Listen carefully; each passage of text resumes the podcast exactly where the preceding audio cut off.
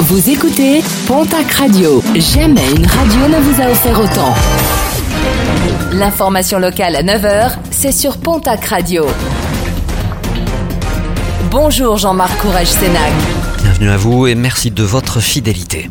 Direction la case prison pour un jeune palois de 28 ans condamné vendredi par le tribunal de Pau. Ce dernier était jugé pour le vol de trois casquettes commis à Jurançon. Un préjudice toutefois très élevé, pas moins de 2100 euros. Le jeune homme qui présente 22 mentions sur son casier judiciaire a écopé de 4 mois de prison ferme. Le prix du lait toujours en question pour les producteurs de la région. Vendredi, ils ont manifesté devant la coopérative Sodial à Lons dans les Pyrénées-Atlantiques. Blocage de la coopérative puis déversement de lisier compenser la hausse des prix. Ils réclament une hausse minimale de 40 euros sur la tonne de lait.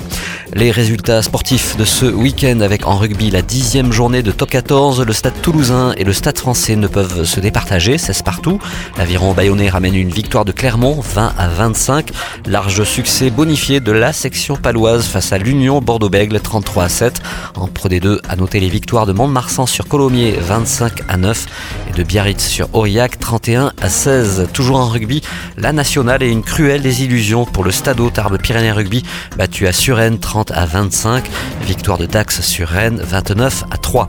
En basket, Betclic Elite, nouvelle défaite pour l'élan béarnais battu à Cholet 93 à 83. En nationale masculine, une défaite de l'Union Tarbes Lourdes Pyrénées à Poitiers 100 à 78. En Ligue féminine, nouvelle défaite de Basketland qui recevait Villeneuve d'Ascq 74 à 80. Le TGB ramène une défaite de Latte Montpellier 87 à 72. En football Ligue 1, défaite du TFC qui recevait Monaco 2 buts à 0. En Ligue 2, à noter la victoire du Pau FC qui recevait Amiens 2 buts à 1. Défaite des Girondins de Bordeaux à Nîmes 1 à 0. Et puis 3068, le chiffre du jour, c'est le nombre de participantes pour la 20e édition de la Féminine de Pau qui se déroulait hier. Nouveau tracé dans le quartier Saragosse, remporté cette année par la Normande Camille Olivier. 22 minutes 47 secondes pour parcourir les 6 km de l'épreuve.